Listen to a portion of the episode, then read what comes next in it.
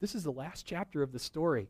Hey, we're in chapter 31 of the story. We started like last year going through the whole Bible, and we are at the end of it. And uh, Romans chapter 15 in your Bible, in verse 4, says this It says that everything that was written in the past, it's talking about everything that was written in the Bible, everything that was written in the past was written to teach us, so that through the endurance taught in the Scriptures and the encouragement they provide, we might have hope.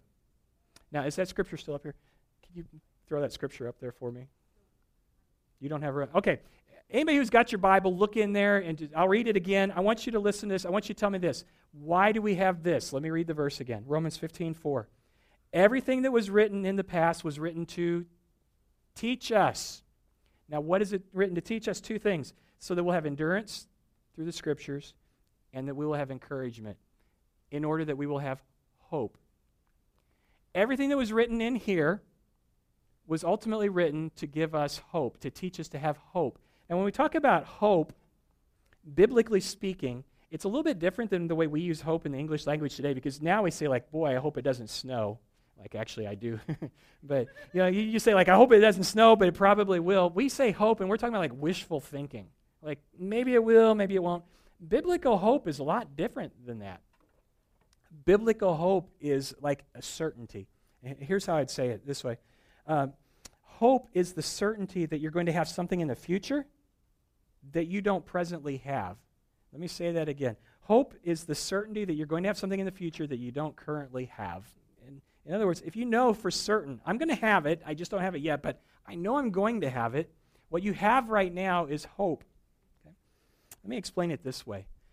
I, I loved coming home when, when like my grandma lived with us for a while, and I loved coming home when grandma had been baking because you'd walk in the front door, and the first thing you smelled, you just hit in the face with that like pie smell, buttery crust, and maybe if it's a fruit pie, you get the, the nutmeg, and the cinnamon, and the fruit. Then you go to the oven, you look in, the crust is browning, and it's just so amazing, and you see the juice oozing up through the slits in the top crust. Oh.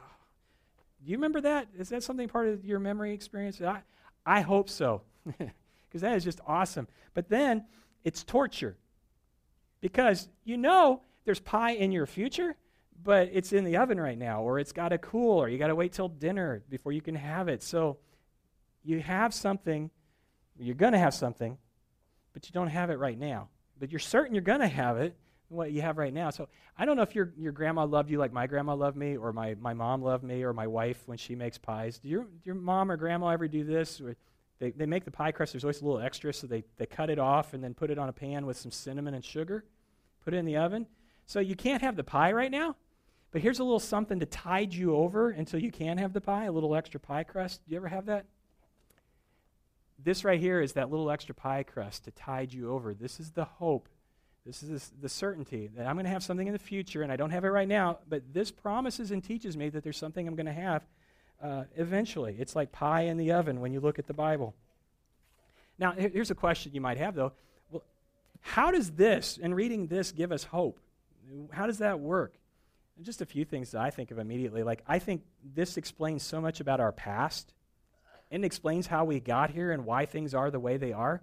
Because when we read the story, we go back and we realize at the very beginning of all things, God created a perfect world. It, it wasn't messed up we are living the legacy of some choices made thousands and thousands of years ago by our first parents, Adam and Eve. And their decisions that they made in, in disobedience to God opened the door into this perfect creation of like sin and decay and destruction and death. All of that came into the, the perfect creation that God had made, and this tells us about that. And so it even makes sense of our present. And we're like, okay, now I understand why my world is such a painful thing so many times. It's because of things that happened so long ago, and we've just continued to live the same way. But then the Bible gives us hope because it tells us about something that we never could have expected. God wrote himself into the story. I mean, this tells us that he, before he ever created the world, already had a plan to fix it. The Son of God became the Son of Man. Jesus, this perfectly innocent man who went around doing things that reversed all that was wrong with the world, like he's healing diseases, he's stopping bad weather, He's raising people from the dead. He's teaching in a way that people are like, wow, this just makes sense. I've never had the Bible explained to me like that before. It's, which all good things must be tortured, right? They killed him. We killed the author of life. That was really good. executed a perfectly innocent man. Even that wouldn't stop him. He raised from the dead three days later, which the Bible tells us we have some hope here because of this. Because Jesus died and raised again, the Bible says that he offers to erase the guilt of all the bad things we've done in our lives. The Bible gives us hope because he says, Though you are broken people, I'm willing to make you new creations and make you whole again. And the Bible says, Everything that you fear, what's the thing that people are scared of the most? Death. That's not even an issue anymore because if you latch on to the guy who rose from the dead, he promises you that even if you die, you'll come back to life. Like everything that's wrong with the world, Jesus says, I'm here to fix it. And this gives us hope. So he explains our past, it explains our present circumstances, and it gives us hope because it tells us about some things that haven't even happened yet. I don't know if you realize that, but there are some things that are written about in the Bible that haven't happened yet. And that's kind of where I want to focus in on today as we end the story. As I want to focus on the things that are yet to come that the Bible tells us about. Now, if you ever want to get into an argument or a controversy, here's what you need to do just go to a Christian who believes this, the Bible, and just ask them to explain the end times from Revelation and then step back. it's about to come. Everybody's got an opinion about what the end of time is going to be like. And I don't really want to wade into that today. We're going to do that this summer. If you're like, oh, Revelation is awesome, we're going to study Revelation for a couple months this summer. So just get ready with your, your notebook and we'll get into that. You can tell me how wrong I am every week. Today, all I want to do is just go through some of the things that everybody pretty much agrees on that are going to happen at the end of time. Whether or not they agree on the chronology and when this happens and what, we just want to get into some of those things that are going to happen. For one thing, the Bible tells us that at the end of all things, Jesus is going to come back to the earth. Okay? So it, there was a moment in time when Jesus left the earth, and this is talked about in Acts chapter 1 and verse 11. And it says this As the apostles strained to see Jesus rising into heaven as he left the earth, two white robed men suddenly stood among them. And they said, Men of Galilee, why are you standing here staring into heaven? Jesus has been taken up from you into heaven, but someday he will return from heaven the same way you saw him go. According to this, Jesus is coming back. It's a done deal. You remember when we talked about the story uh, and we were in the part where Jesus was on earth, and we talked about all these Old Testament prophecies, hundreds of them, that predicted how he would come and when he would come and where he would be born, all that. Remember that?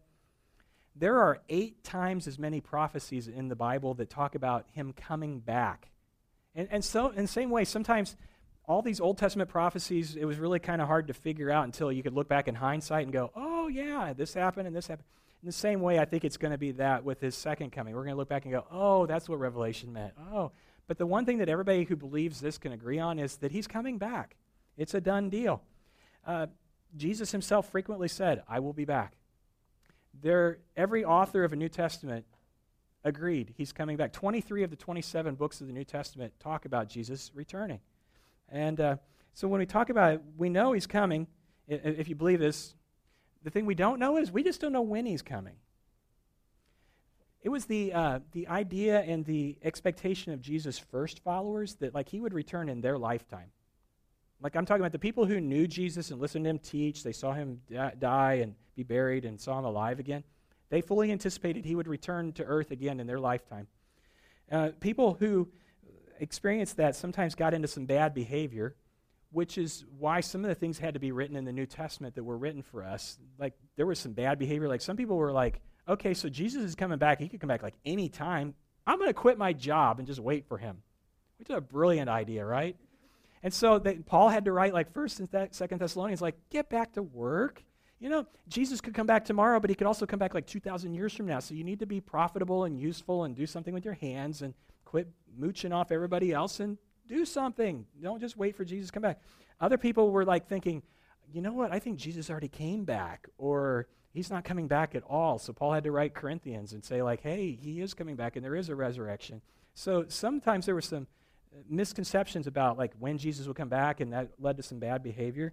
You would think by now we would have figured this out, but apparently we're pretty slow learners because there is no shortage of people trying to tell you they know exactly when Jesus is going to come back.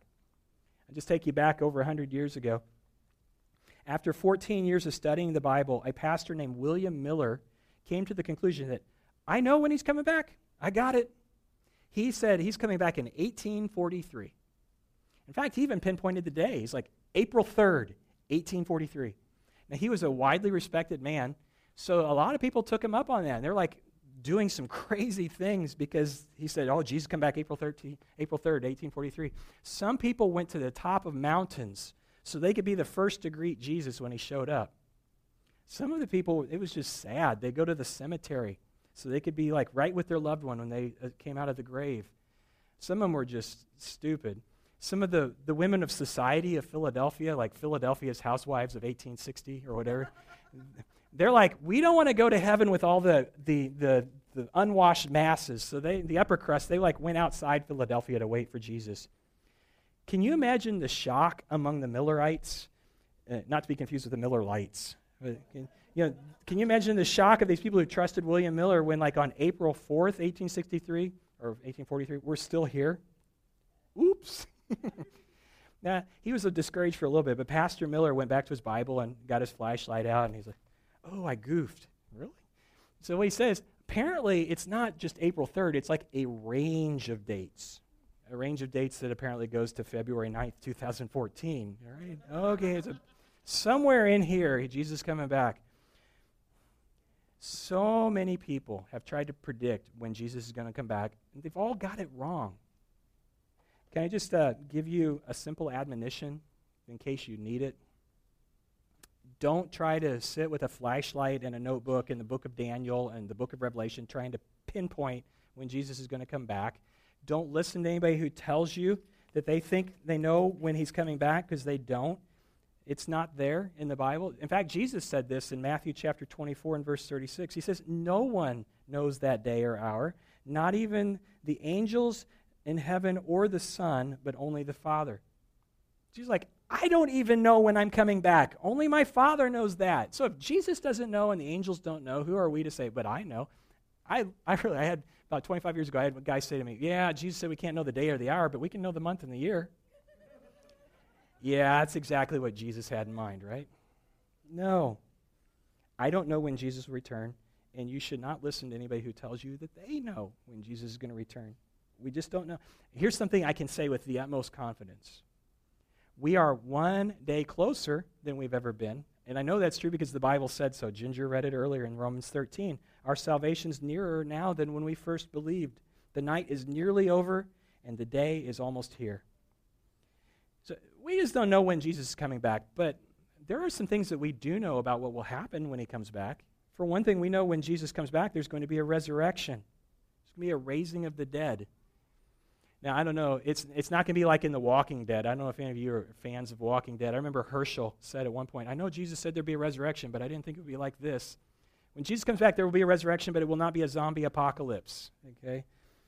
One of the things that bothered the earliest Christians was the fact that some of them who were Christians and loved Jesus were dying and Jesus hadn't come back. And they're like, oh my goodness, my loved one is going to miss out on the kingdom of heaven because they died before Jesus came back.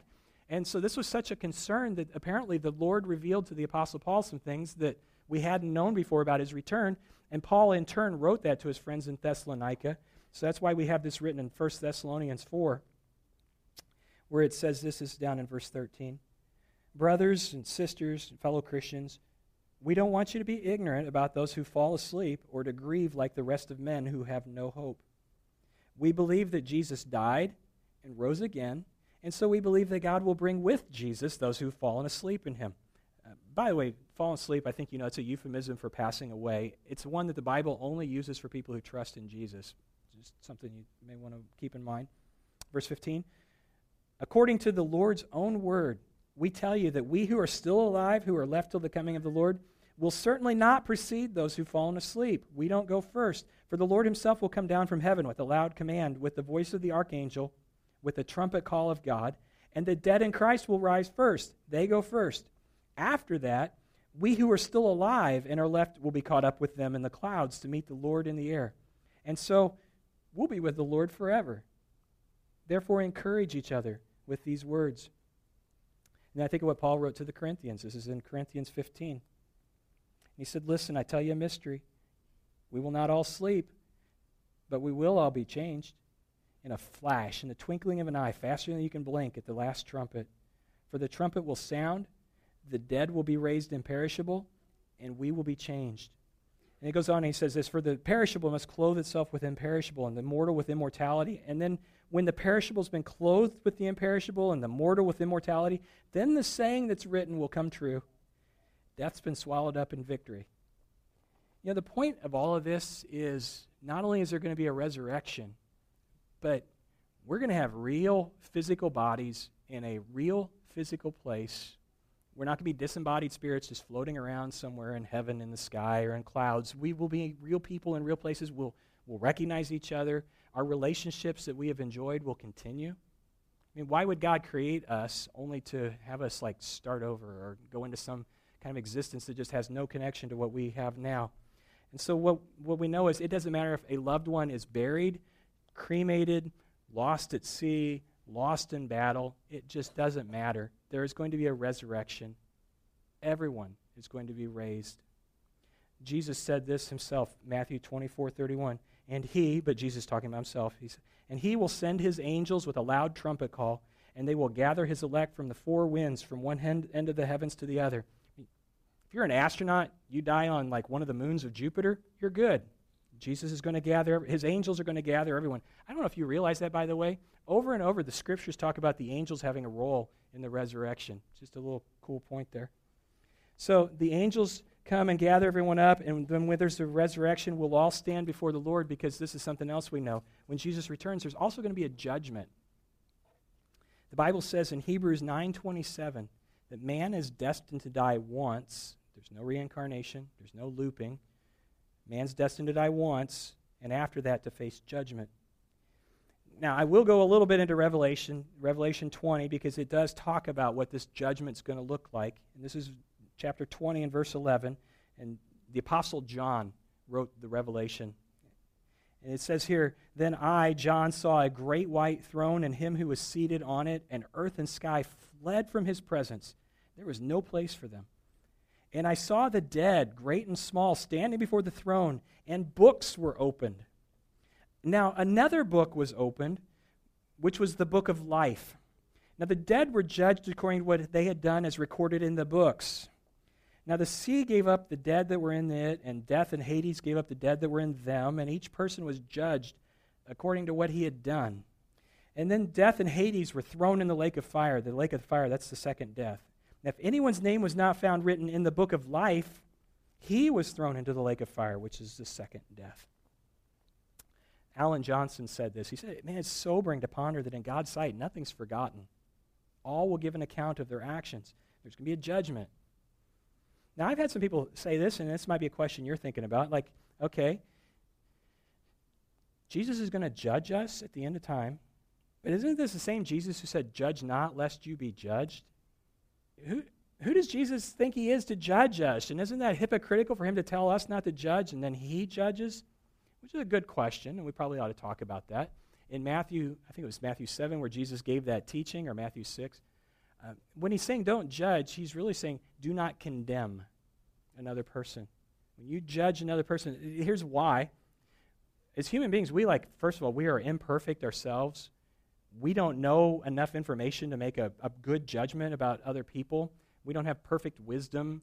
We oftentimes have things that are wrong with us. How many times have you made a snap judgment about somebody, you've condemned something in somebody else, only to be embarrassed later because you realized, oh, I didn't know the whole story?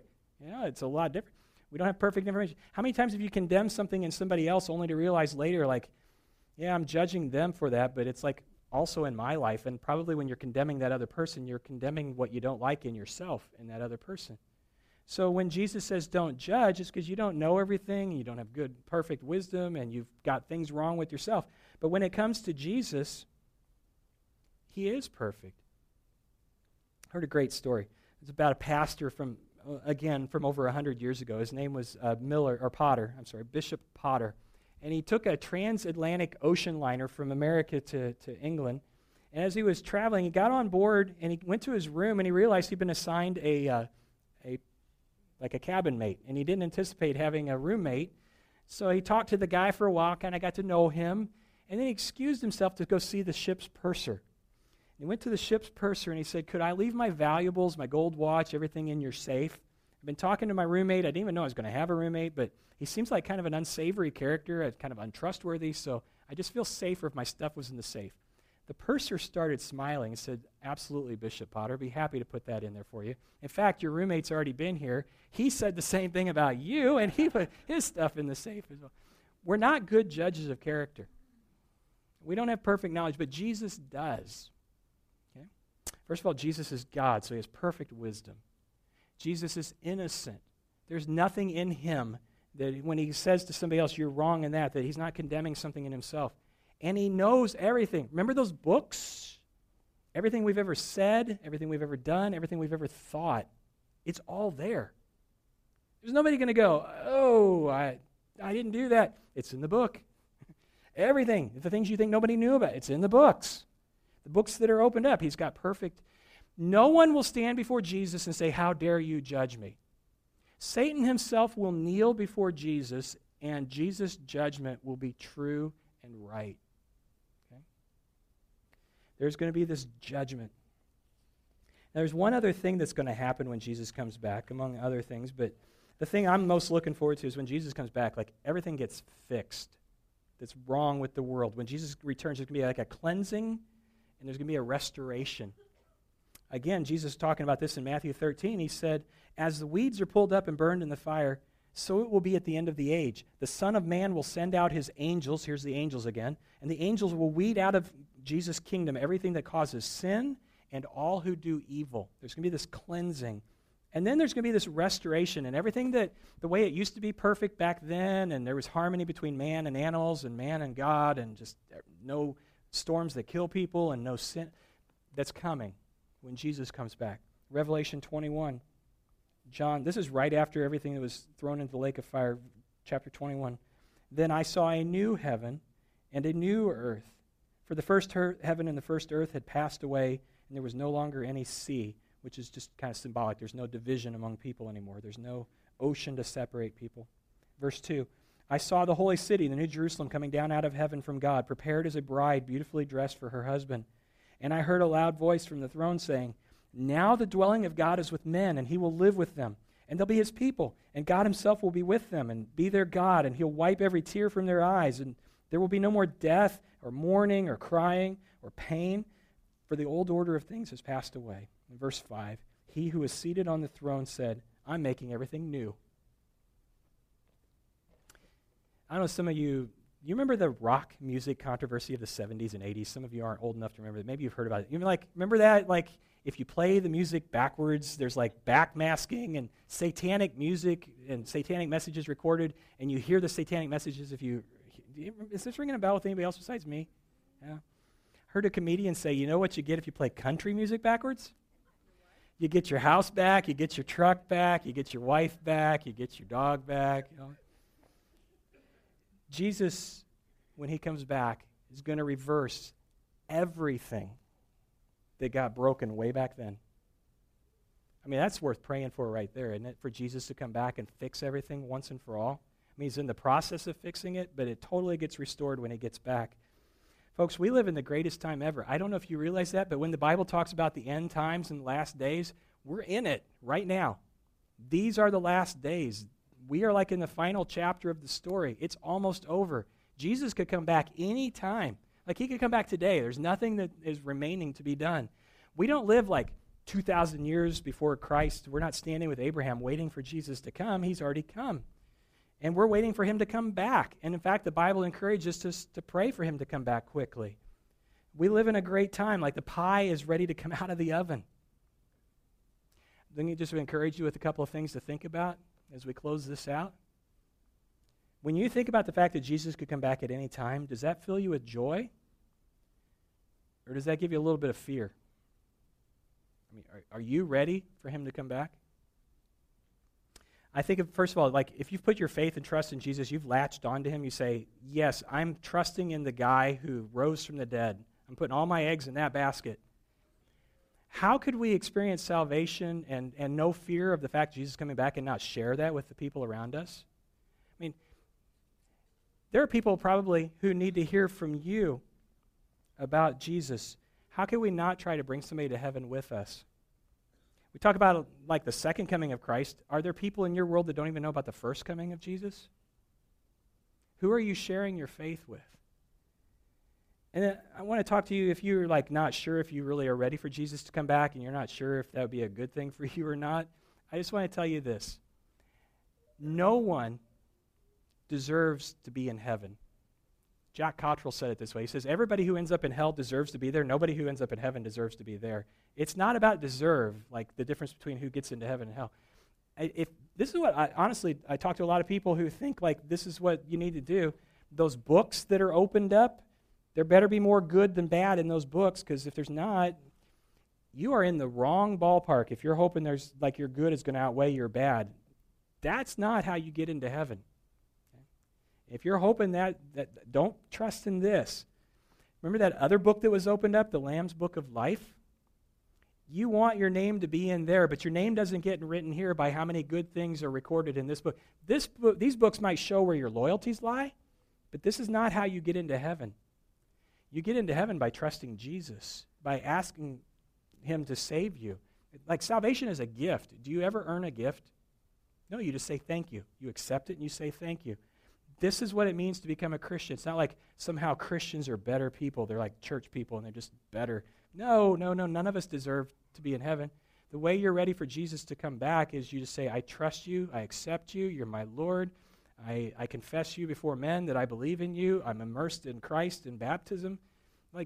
You just say, I'm in. And that's all it takes. In fact, the Bible says that if your name is in the book of life, it was written there before the world was ever re- created, which is an amazing thought. God already knew what you were going to do and wrote your name in there. You know, as, I, as we come to our time of uh, just decision and time of communion, what do you need to do to make sure your name's written in that book? And if you're not sure that it's in there, or if you don't know, let's talk about that. Can I invite you to stand up right now and let's pray? Father, this is like the story of what you've been doing, and we want to be a part of it. Help us to fully be ready for that day when Jesus returns. Help us to trust in nothing more than the fact that Jesus died for us. And so, Father, we want to be good people. We want to be made into new people, but, but we can't do that on our own, so please change us. Please make us a church that's accepting of each other as you change us.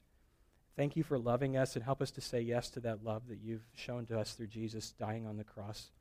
And we pray all this in Jesus' name. Amen.